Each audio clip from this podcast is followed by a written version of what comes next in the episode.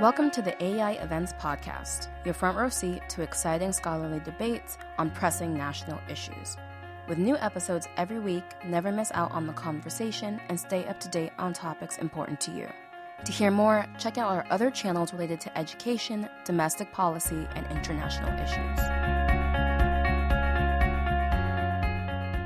Hello, everyone. Good morning. My name is Ivana Stradner, and I'm a Jeane Kirkpatrick Fellow at American Enterprise Institute. And I'm delighted to welcome you to our webinar, Defending the 2020 Elections, to discuss lessons from Europe in countering Russian meddling. While Russian election interference caught most Americans off guard in 2016, the countries of Central and Eastern Europe were not that surprised. Those countries have been dealing with Russia's malign influence for decades, and given that the 2020 elections in the US are just around the corner, we have invited Eastern European experts to share their experiences on how to deal with disinformation campaigns. In other words, what lessons can the United States apply from these countries' experiences to defend its own elections? It is my honor to welcome our speakers. Today with us, we will have Natin Khidasheli, who heads a Georgian think tank Civic Idea, fighting Soviet legacy in Georgia, confronting Russian propaganda, and advocating for sound defense and security policy for Georgia. She also served as first female minister of defense of Georgia. Igor Bandovic is the director of the Belgrade Center for Security Policy. And before joining um, the Belgrade Center for Security Policy, he was working as a senior program manager for the European Fund for, for the Balkans. Veronika Vichova is head of the Kremlin Watch program at European Values Center for Security Policy. She co-authored a study on how Kremlin propaganda portrays European leaders. I want to thank also Veronica and European Values for working with us on organizing this event. Milan Ivanovic works at the Atlantic Council of Montenegro, and he's an analyst at the Digital Forensic Center, which is the first digital hub uh, to counter disinformation and fake news, as well as propaganda in the Western Balkans. Fred Kagan, my colleague at AEI, who is the director of AEI's Critical Threats Project, will join me during the discussion. After our speakers present their experiences with Russia's disinformation in their home countries, then Dr. Kagan and I will have discussions follow up these remarks. I will start with the Western Balkans, which remain Europeans' tinderbox. And recently, those countries have been experiencing an increase in Russia's malign influence. So given that Serbia just had the elections this past Sunday, I would like to ask uh, Mr. Bandovic if you can tell us a little bit more about Russia's influence in Serbia. Thank you, Ivana. Thank you for hosting me at this prestigious event. Very happy to join my colleagues from all over to discuss this important topic. As you said, yes, we had elections on Sunday, and uh, not surprisingly, a ruling party of Serbian Progressive Party of Alexander Vucic won practically three-fourths of all parliamentary seats. This is a result of very uh, problematic authoritarian tendencies that we are experiencing in Serbia since, I would say, 2012. All kind of authoritarian tendencies, including uh, media control, really dissolving checks and balances within the state institutions, not non-functioning courts, everything which was portrayed by the European Commission as state capture we have in our country. But basically, if I'm thinking what kind of interference uh, or influence has Russia in Serbia today, I would probably, in that way, be a bit differ from, from the colleagues from, for example, Central and Eastern Europe, because Russia in Serbia operates in a very friendly environment. So it is very hard to see the real strength and the power of Russia here. Because in other countries, maybe in Eastern Europe or in Central Europe, there is a resistance to that interference. And then you can actually see how much they're pushing in trying to interfere or influence democratic institutions. democratic institutions in these countries. In Serbia, it's really hard to tell. And I'm saying this because uh, Russian interference is not seen through misinformation or disinformation in, in Serbia. It doesn't mean that we don't have misinformation, fake news, and everything. But this is basically homegrown phenomena. It is usually used by our own government. But if you look at how what are the relationships between Serbia and Russia and what is happening immediately before or after the elections, and this goes, I think, since 2010 probably, you will see that our elected leaders or to be prime ministers are visiting Russia, and visiting Moscow just before or after the elections. And this, I think, um, is very important because they have direct access, really, to the to our policies. Uh, what is the reason for that? Uh, for those who don't know this, I think there are two. One is unresolved Kosovo issues, and uh, Russia is a strong ally uh, of Serbia in pro- in really prohibiting uh, for the Kosovo to be recognized. And the second reason is that I think due to the global economic crisis in 2008 and 9, basically the power of the EU was withdrawn from the Balkans. And this power vacuum was pretty much used by the non Western powers, primarily Russia, but also China.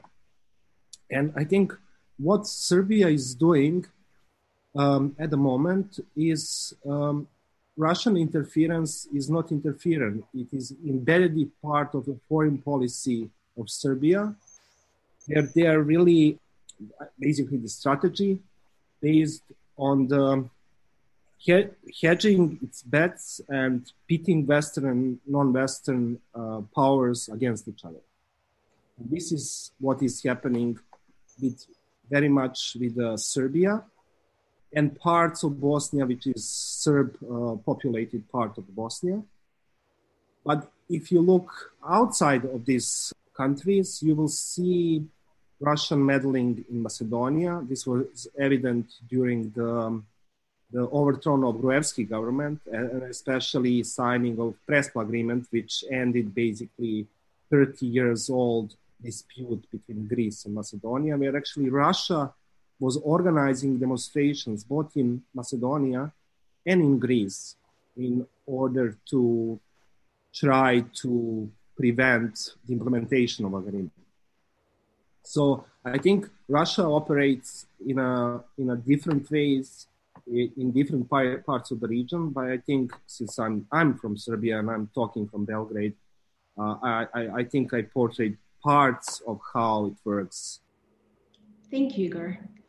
Then I'll just also move forward and to ask our uh, speaker from Montenegro uh, to share his thoughts on Russia's meddling, given that Russia also tried a failed coup uh, a few years ago. So we'll be very, very curious to learn more how Montenegro is dealing with those issues, especially given that Montenegro has recently also become a NATO member state.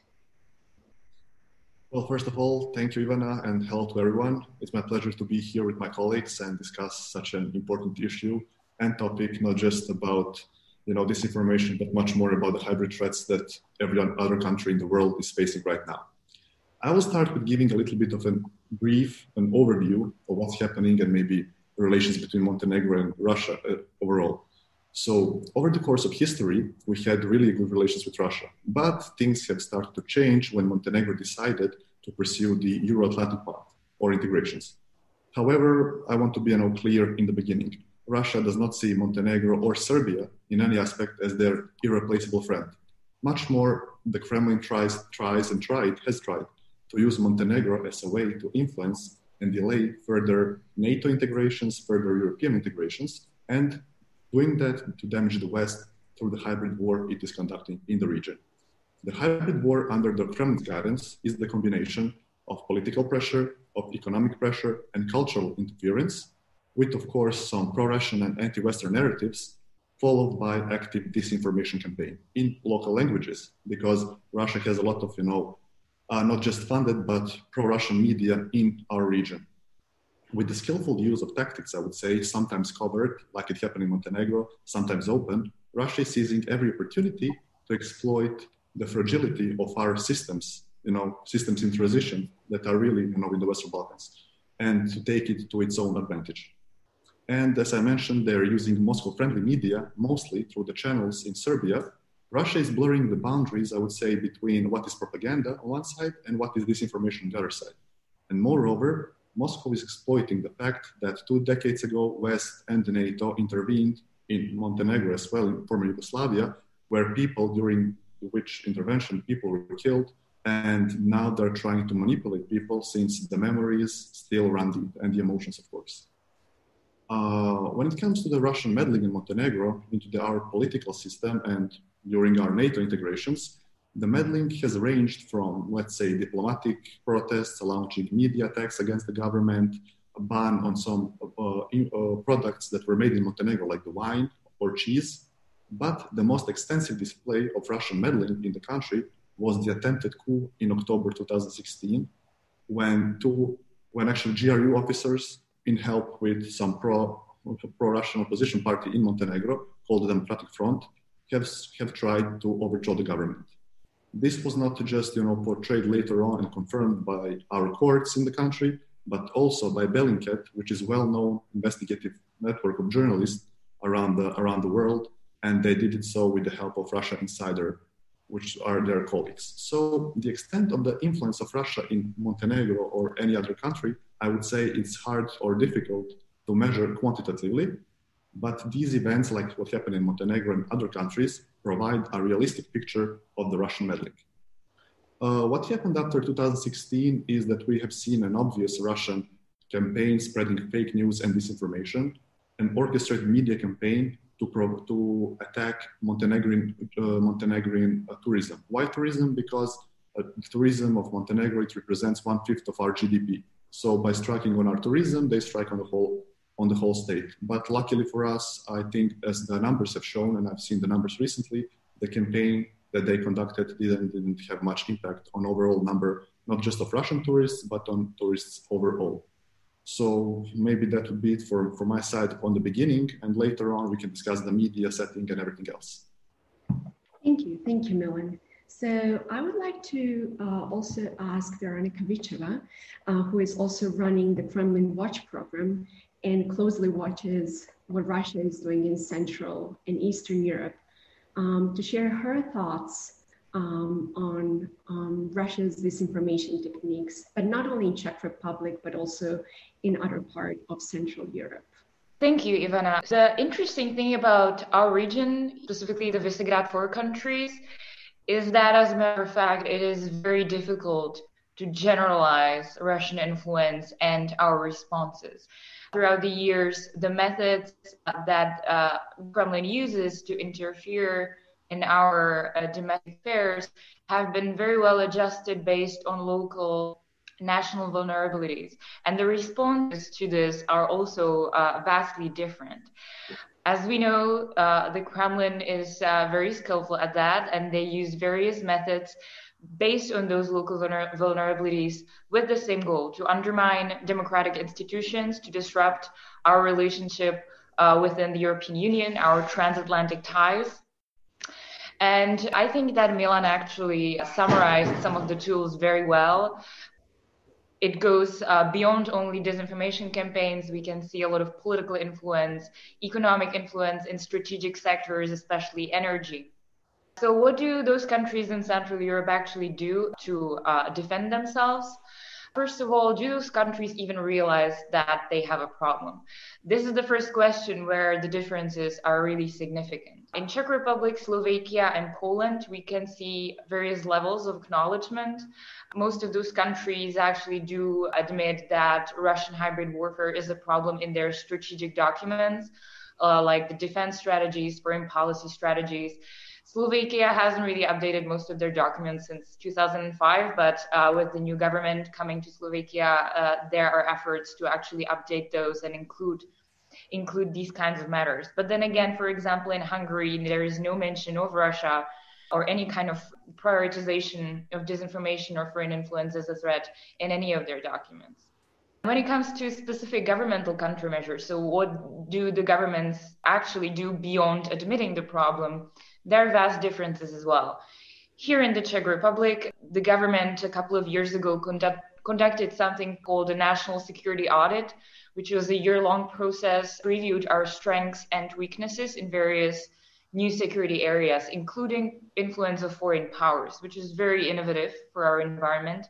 And based on this document and this very long process, we identified some of our vulnerabilities and we actually do have an action plan based on which we should cover those gaps in the future. In both Czech Republic and Slovakia, we have some smaller units and working groups focused on countering disinformation. Here in the Czech Republic, we have a center against hybrid threats at the Ministry of Interior. There is a Stratcom unit and a hybrid threats department at the Slovakian Ministry of Foreign Affairs. And there are Stratcom units at some of the ministries in Poland as well. The joint issue or joint problem that I think all of those three countries share to some extent is the lack of proper coordination, which is either completely non existent or is only informal, which we are hoping that in the future months or years is going to change. Because as we see, for example, um, at the Baltic countries, which are mostly considered being sort of best practices countries, which have been realizing this problem for a long time and actually have some long term comprehensive strategies. The coordination between all of those units, various ministries, and even civil society is absolutely necessary. And those kind of systems work usually best because we are facing a network of problems and we have to respond to it with a network. Again, here, Hungary is a little bit of an odd man out in this group.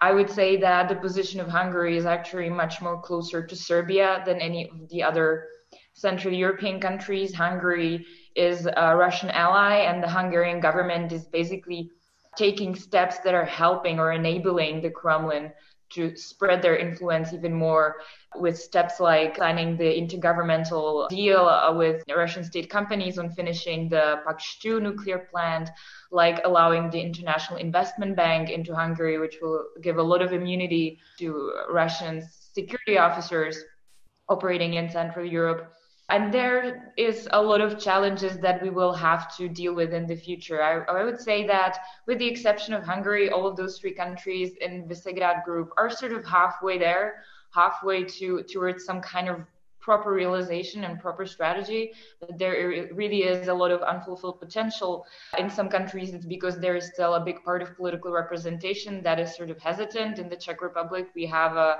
highly pro-Kremlin president who doesn't have strictly executive powers, but has been a Russian ally for years. In Slovakia, the government is fairly new and still has a lot of things to deal with. And in Poland, there mostly is the coordination problem. I think from the V4 countries, Poland is the more aware country, and their relationship with Russia has been a little bit different throughout the years. But there still is a long way to go. One interesting thing that I also think is sort of cross uh, cross uh, regional here is that in especially in the last months there has been a lot of efforts from the Kremlin side uh, to work on uh, various falsifications of history events here in the Czech Republic, we have been dealing a lot with historical monuments and the Kremlin being opposed uh, towards uh, either building new ones or removing old Soviet ones. In Poland, uh, there is a lot of issues uh, in the long term, not only because of the monuments, but also because of various, uh, for example, Polish-Ukrainian relations. and this has been in the last months a common common phenomenon, partly probably because even the situation inside Russia is becoming less and less stable, and they're using those historical narratives for their own local audience, but also because the response really has been mostly defensive, and the Kremlin sees that it really doesn't cost them much to do these things to us, and uh, we might maybe aware that this is happening, but we haven't really done anything to deter the Kremlin from continuing this assertive or even aggressive behavior. Thank you, Veronica. So I'd like to turn the screen over and ask Ms. Tinatin Khidasheli to share with us her experience dealing with Russia's meddling, especially because she was a first female minister of defense in Georgia, and now is running a think tank that is dealing with those issues. So please, the floor is yours. Thank you, Ivana, and thank you very much for this discussion. I've been talking so much lately about the Chinese influence operations that are somewhere in between. I kind of lost the track of anybody talking about Russia anymore. So thank you for that, particularly. I would start with saying why all those uh, issues are important and why all those operations are conducted by Kremlin in my country particularly, but uh, I would say it's not obviously exclusively limited to Georgia. There are four main goals Russia is trying to achieve by the entire operation it runs in Georgia. First of all, and most importantly, obviously, they do not want to have freedom expanded too much to their territory. So, from Western side, they already got used to the fact that most of the Eastern European, well, all the Eastern European countries have become members of European Union and NATO. The border shifted too much close to Russia, and uh, they don't want to lose that um, strategic uh, opportunity on the south of their borders as well. So they rather keep Turkey as the blocking state rather than the border moving up towards their already their own border. So that's one of the reasons for not allowing Georgia uh, by all means possible, including obviously, and you, I'm sure, all know perfectly well that it's not just the meddling and uh, disinformation or other influence operations, but uh, we are here living under the physical, conventional war operation when the 22% of my country is under occupation and uh, Russian troops are all, um, uh, we have three military bases and Russian troops are standing in uh, different parts of Georgia, being it on the land or on the sea, and obviously in the air, we witness them all the time. The second reason is that they cannot let Georgia being successful. Uh, because success in Georgia proves that this project works. The project of fighting for democracy and for liberal democracy actually works and brings the results it's going to have a snowball effect. And obviously, Russians cannot allow for that, for that because they believe that Baltics escaped too early. So it's not kind of relevant for the rest of them. But if Georgia succeeds now, that will definitely serve its purpose uh, for Central Asian countries, for Armenia, Azerbaijan, Belarus, all those left uh, in uh, so-called Russia's backyard. And that's the third point. They cannot give up that backyard. They still believe that uh, it is their own zone of influence and no one else should intervene in there. So every time there is an attempt, Russia, Russia responds by all means possible, sometimes by brutal force, sometimes by the soft power, depending on the circumstances. And the uh, fourth reason actually, which I strongly believe might be even on top of their list, is that uh, Russia in Georgia fights not only us, not only Georgians, not only government in Tbilisi, but it fights our partners as well by proving that uh, they can do whatever they want, they can act in a way they want, and no one can challenge them and no one can stop their action. So basically, like in today's China, when we see them, this whole discrediting Western um, uh, countries uh, campaign uh, authoritarian uh, ruling, one party rule country being the strongest in fighting virus. It's basically the same strategy as Russia is employing uh, in Georgia, that uh, they are the only ones, might be bad, might be occupying the country, might be brutal, but still the only ones available. They're the only ones who are out there. And in case we behave well, then they can even be of assistance to uh, to us and addressing all the needs the country has. So keep, if we keep in mind those goals and purpose that Russian soft and hard power both um, have in Georgia, obviously it makes our life easier to define the uh, strategy as to what to do, how to fight, how to act, uh, what should be the steps we take on a daily basis, or strategically, uh, what are the goals we have in our strategic documents. Unfortunately, um, what we are seeing in Georgia year after another uh, is the kind of a policy that dictated out of fear. I've never said that any government of Georgia was serving directly Russia's interests. I've never said different from lots of my colleagues that Georgia now or before has a pro-Russian government per se. But the problem is that, uh, especially with the current government, that uh, its policy is not dictated from the Georgia's national interests, rather than by the fear of Moscow. What Kremlin would say, how Kremlin would react, what Putin's uh, reaction will be. And in this process of constantly considering the opinions of Moscow, you somehow lose your own agenda. You lose your own action plan. You do not really know what to do tomorrow because you have no idea what will be the next press conference Minister Lavrov will have about Georgia. So this is where the problem is that in this whole process of uh, really uh, huge, very courageous, and very, very um, interesting civilian resistance uh, towards the Russian aggressive policies in Georgia, our government somehow lost the track of its own interests. So again, it's not that somebody calls them every day from Moscow telling what to do or how to act.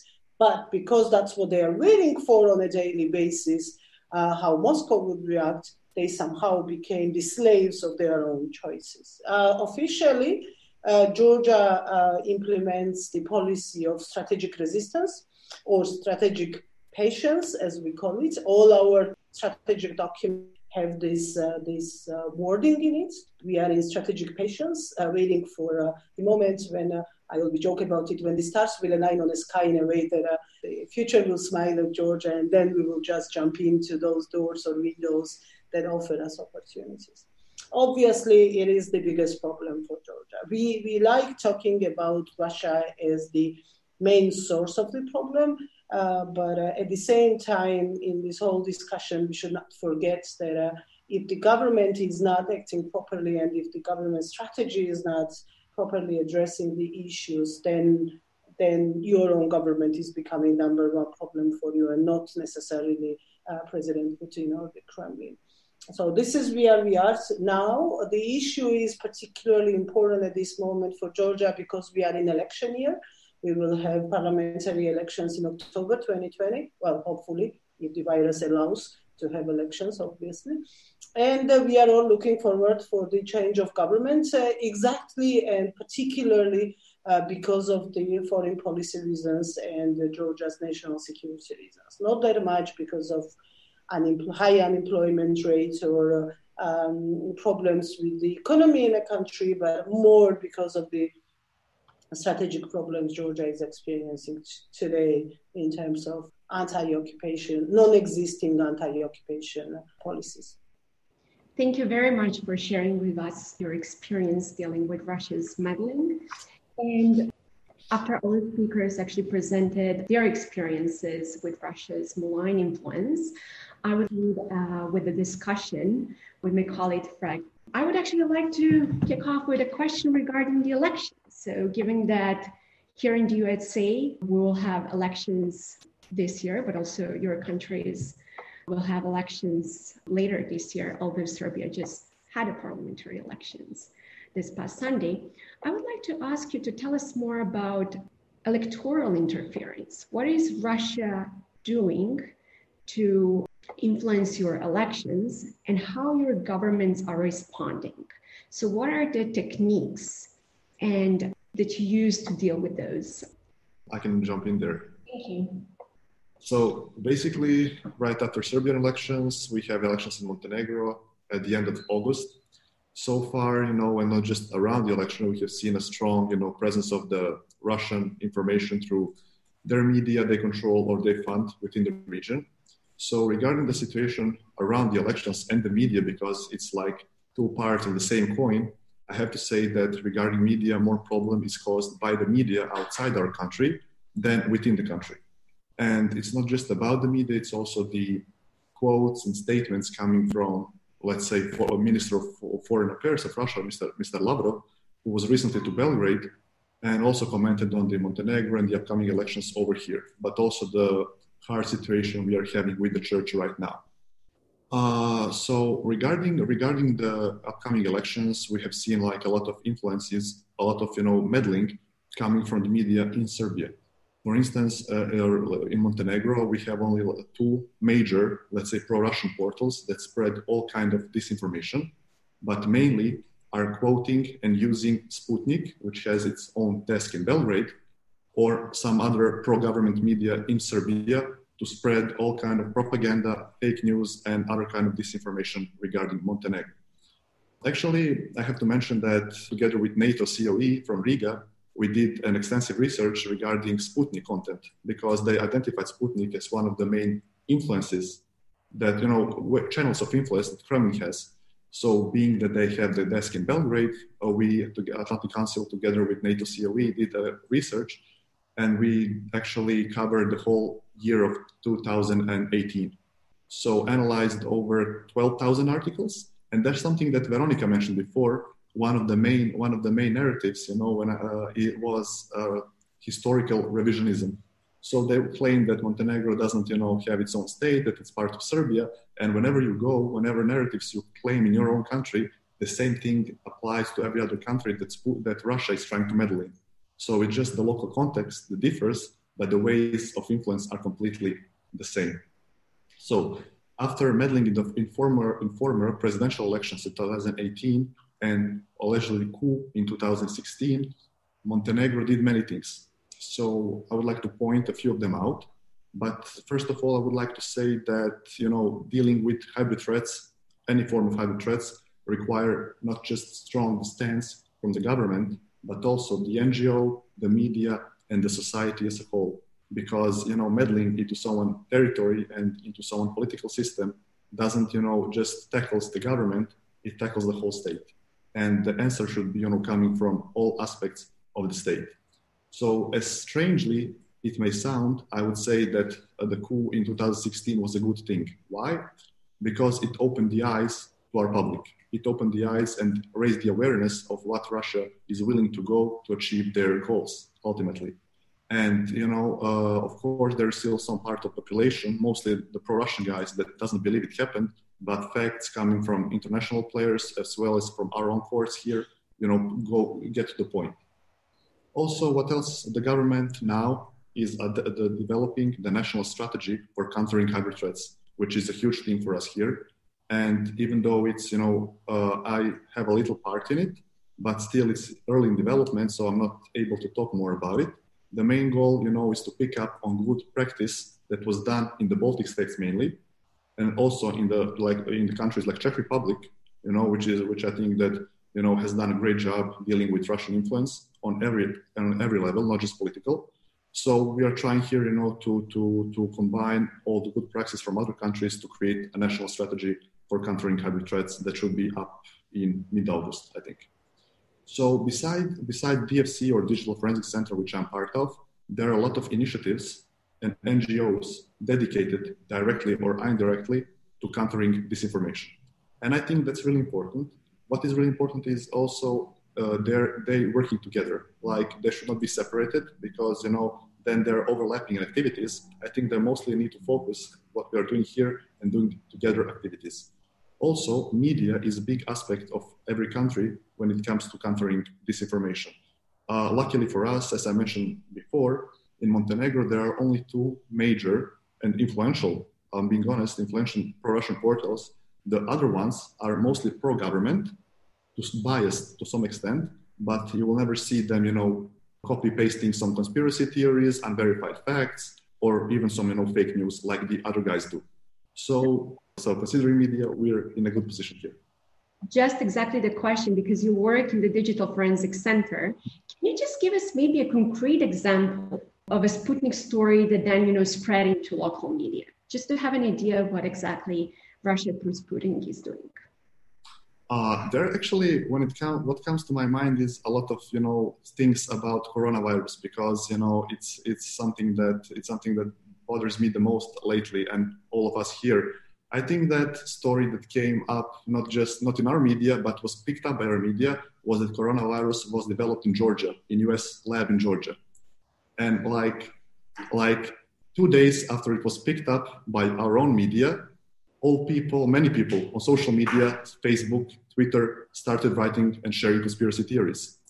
Here, let's let's say we have uh, MPs, members of parliament, who are you know devoted to creating uh, creating conspiracy theories. They picked up on it, and it even spread even further. So once it is out, it is really hard to contain it.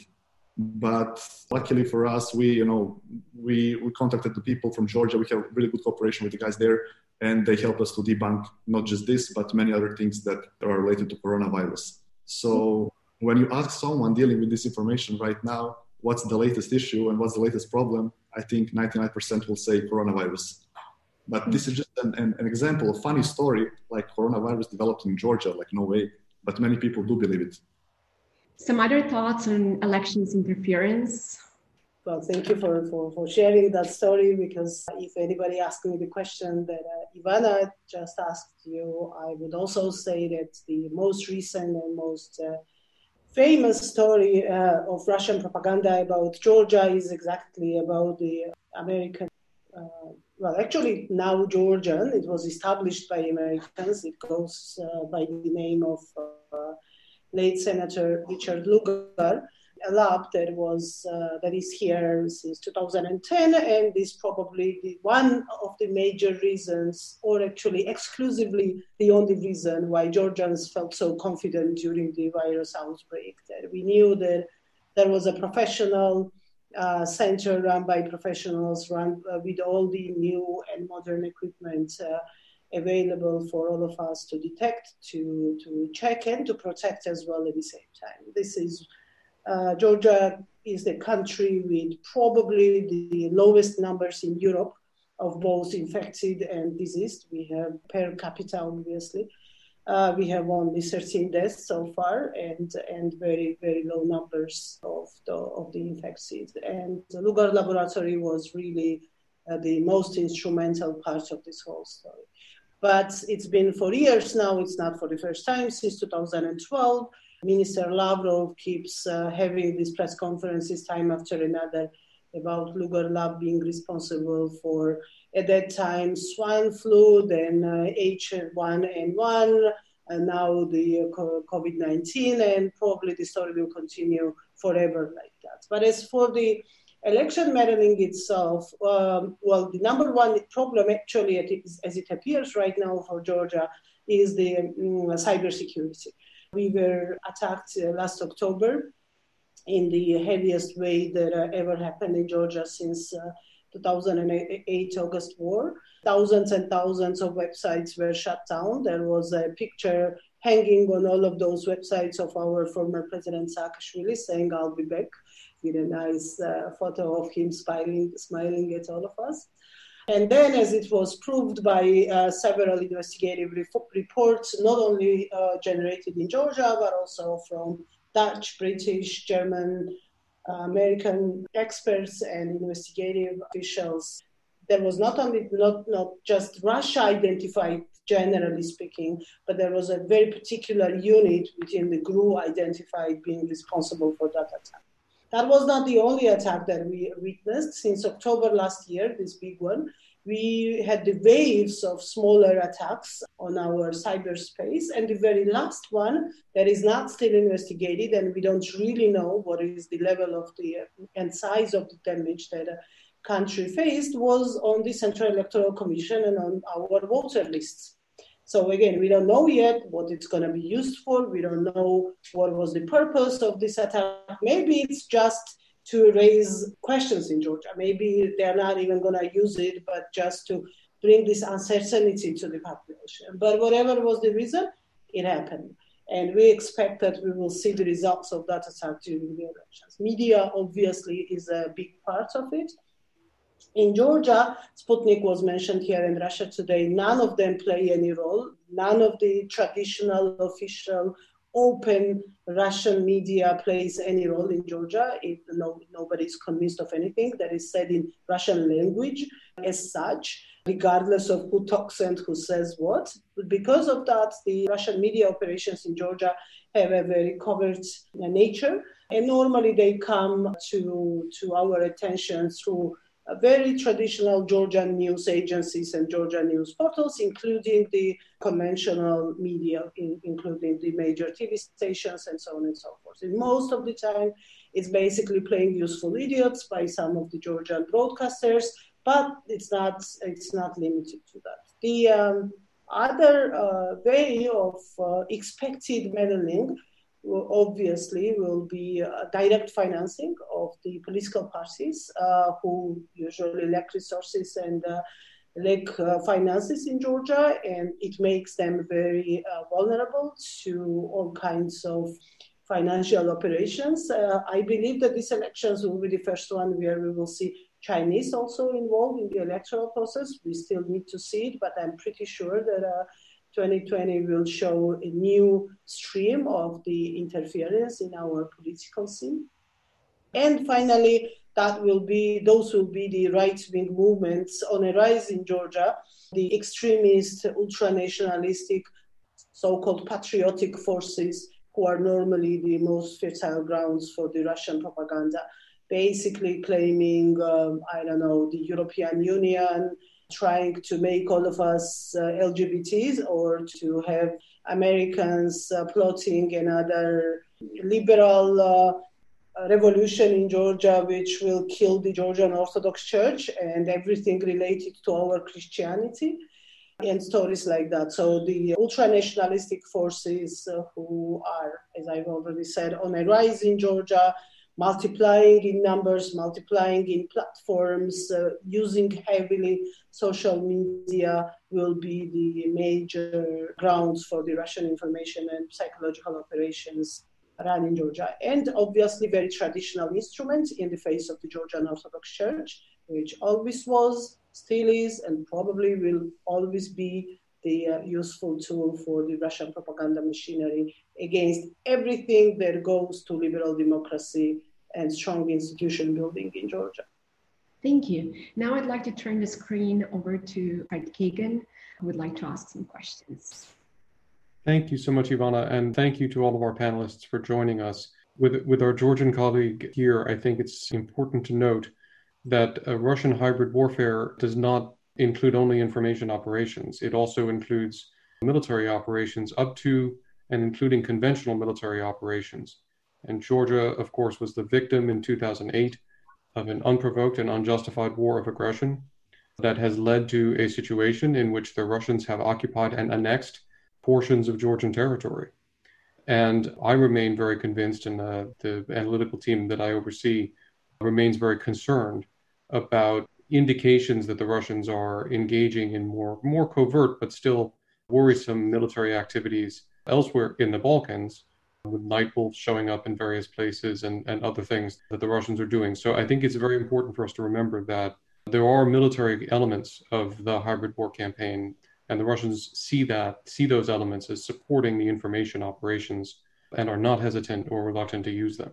I'd like to ask though, as we've we've talked some about the various attempts that the Russians make to interfere in elections and in the internal affairs of the countries uh, we've been discussing. How effective do you think those attempts actually are? Have the Russians succeeded materially, especially in the Balkans, where they haven't seized an occupied territory militarily yet? Have they been effective actually in achieving their aims in changing policies and changing electoral outcomes? Thanks for the question. I think that, uh, as you rightly said, I think Russia uh, still doesn't have the ambition to really militarily occupy the Western Balkans surrounded by the European Union.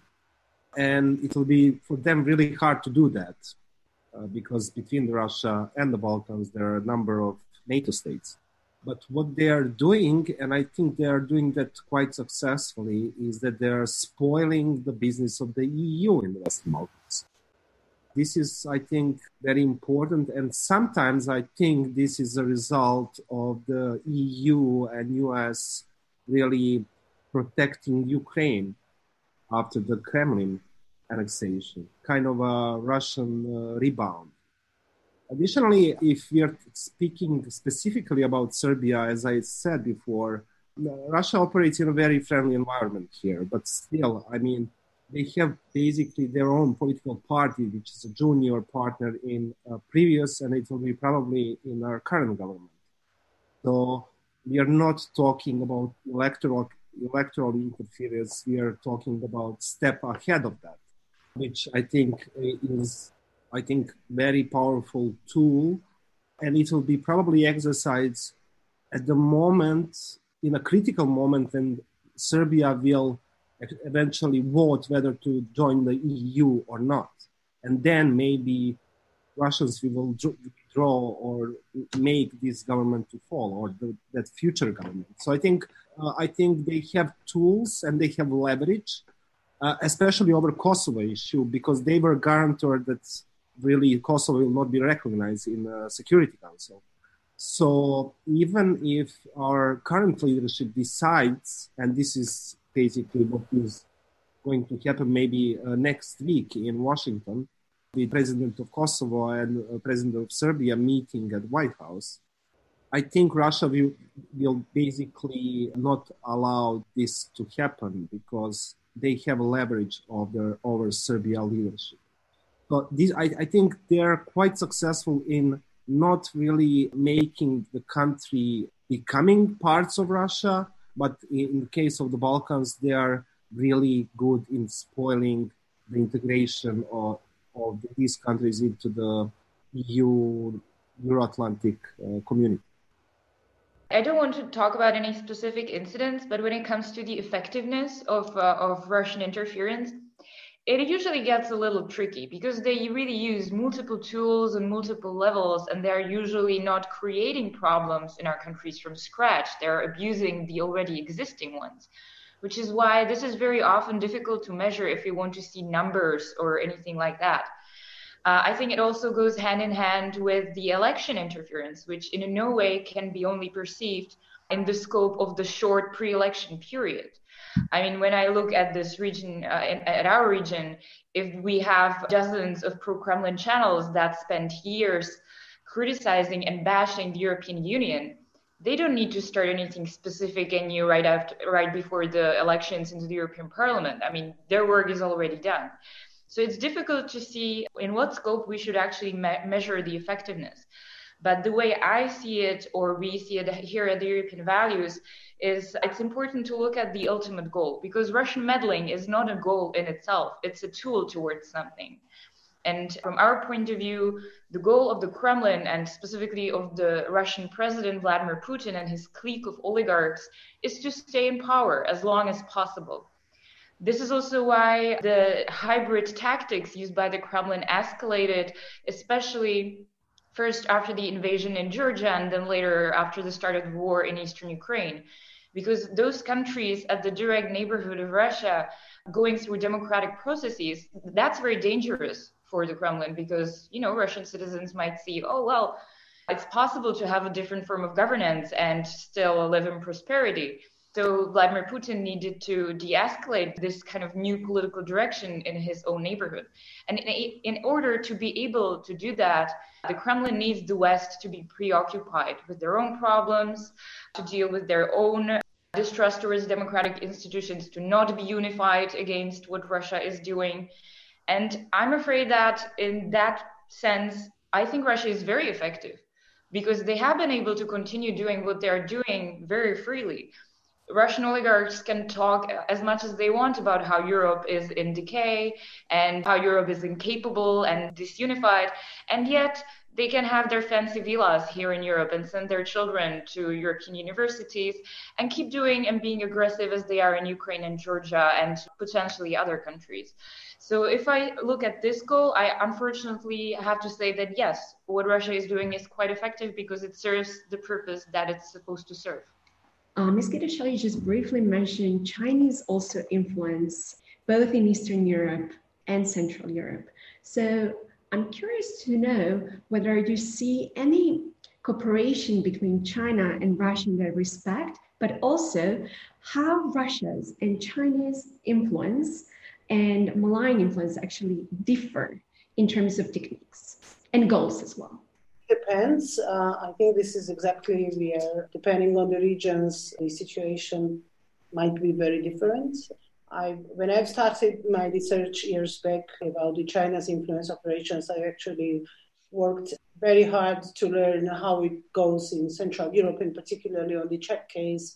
It became pretty obvious for me that uh, for a country like Czech Republic and Georgia, Chinese are using exactly the same methodology and exactly the same uh, ways of working.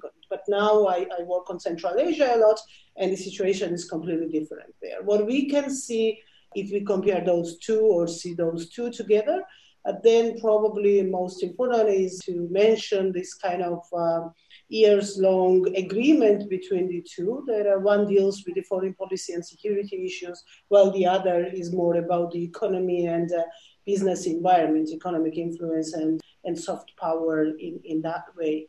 But unfortunately, even that agreement is, uh, if we can call it an agreement, is somehow broke because recently we've been seeing Chinese militaries in several Central Asian countries, for example, particularly in Tajikistan, on the border with Afghanistan. There was a long time uh, uh, discussion about the role and the ways the Chinese play in, in those countries. So, and when it also comes to the foreign policy, to one China policy, obviously, when it comes to the issues like Hong Kong and Taiwan, this is where obviously that agreement is broken, and you don't Chinese do not necessarily wait for the Russia's influence operations to work on you. But at the same time, the research proves that we see lots of Russia today, Sputnik type of news and information if I can put it this way, retweeted by Chinese officials and used by Chinese officials, as well as vice versa. So them, two of them basically serving each other's purpose. One particular issue, for example, that we see on Georgian case, which is very worrisome for us, is the following. We have an anti-occupation legislation in Georgia that disallows uh, any Russian uh, Kremlin-associated company to obtain any property real estate in Georgia. So, for example, Gazprom cannot come here and or Rosneft, whatever, cannot come here and buy anything in Georgia. As well, it the same goes for the banks from from Russia as well. But what we see, what we uh, witness lately, is that Chinese companies operating here in Georgia, actually the same ones who were working in Czech Republic also years back, who got bankrupt apparently has the loans from the Russian banks. And apparently, the loan agreement said that the first on the first serve first basis, the property goes to the to the creditors. So right now, we are in this situation when we actually face the moment that some of our very strategic assets will actually go to Russia and Kremlin affiliated banks through that way. So we never sold it to Russians, but at the end of the day, they still end up in Russians' hands. So it depends, again, as I said in the beginning, how we look at the situation and how involved actually China is uh, in a particular country. Finally, obviously, the biggest challenge we face, we are facing today is in the field of academia, because with the decreasing support from Western countries, particularly decreasing number of the U.S. scholarships in, in country like Georgia, the uh, share of those who go to China to the basically uh, Communist Party headquarters for their education is growing. And in 10 years, we will be living in a country we are different from 10 years ago. Most of us went to US or European universities, got the education in free from party interference academia. We will have a whole generation of Georgians actually who went to party schools in a way that our parents used to go during the Soviet times. And obviously, it's going to change the uh, dynamics a lot. So I would say number one concern for me, particularly when it comes to China today, will be their educational expansionist policy that we are seeing in my country and not only in my country. Thank you very much. And I would like to thank all our panelists for being here with us and sharing your experiences on how to defend elections and how to counter Russia's malign influence.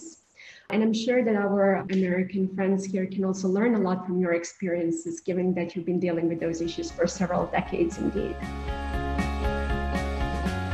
Thanks for listening to the AEI Events Podcast. You can find new episodes each week on your favorite podcast apps.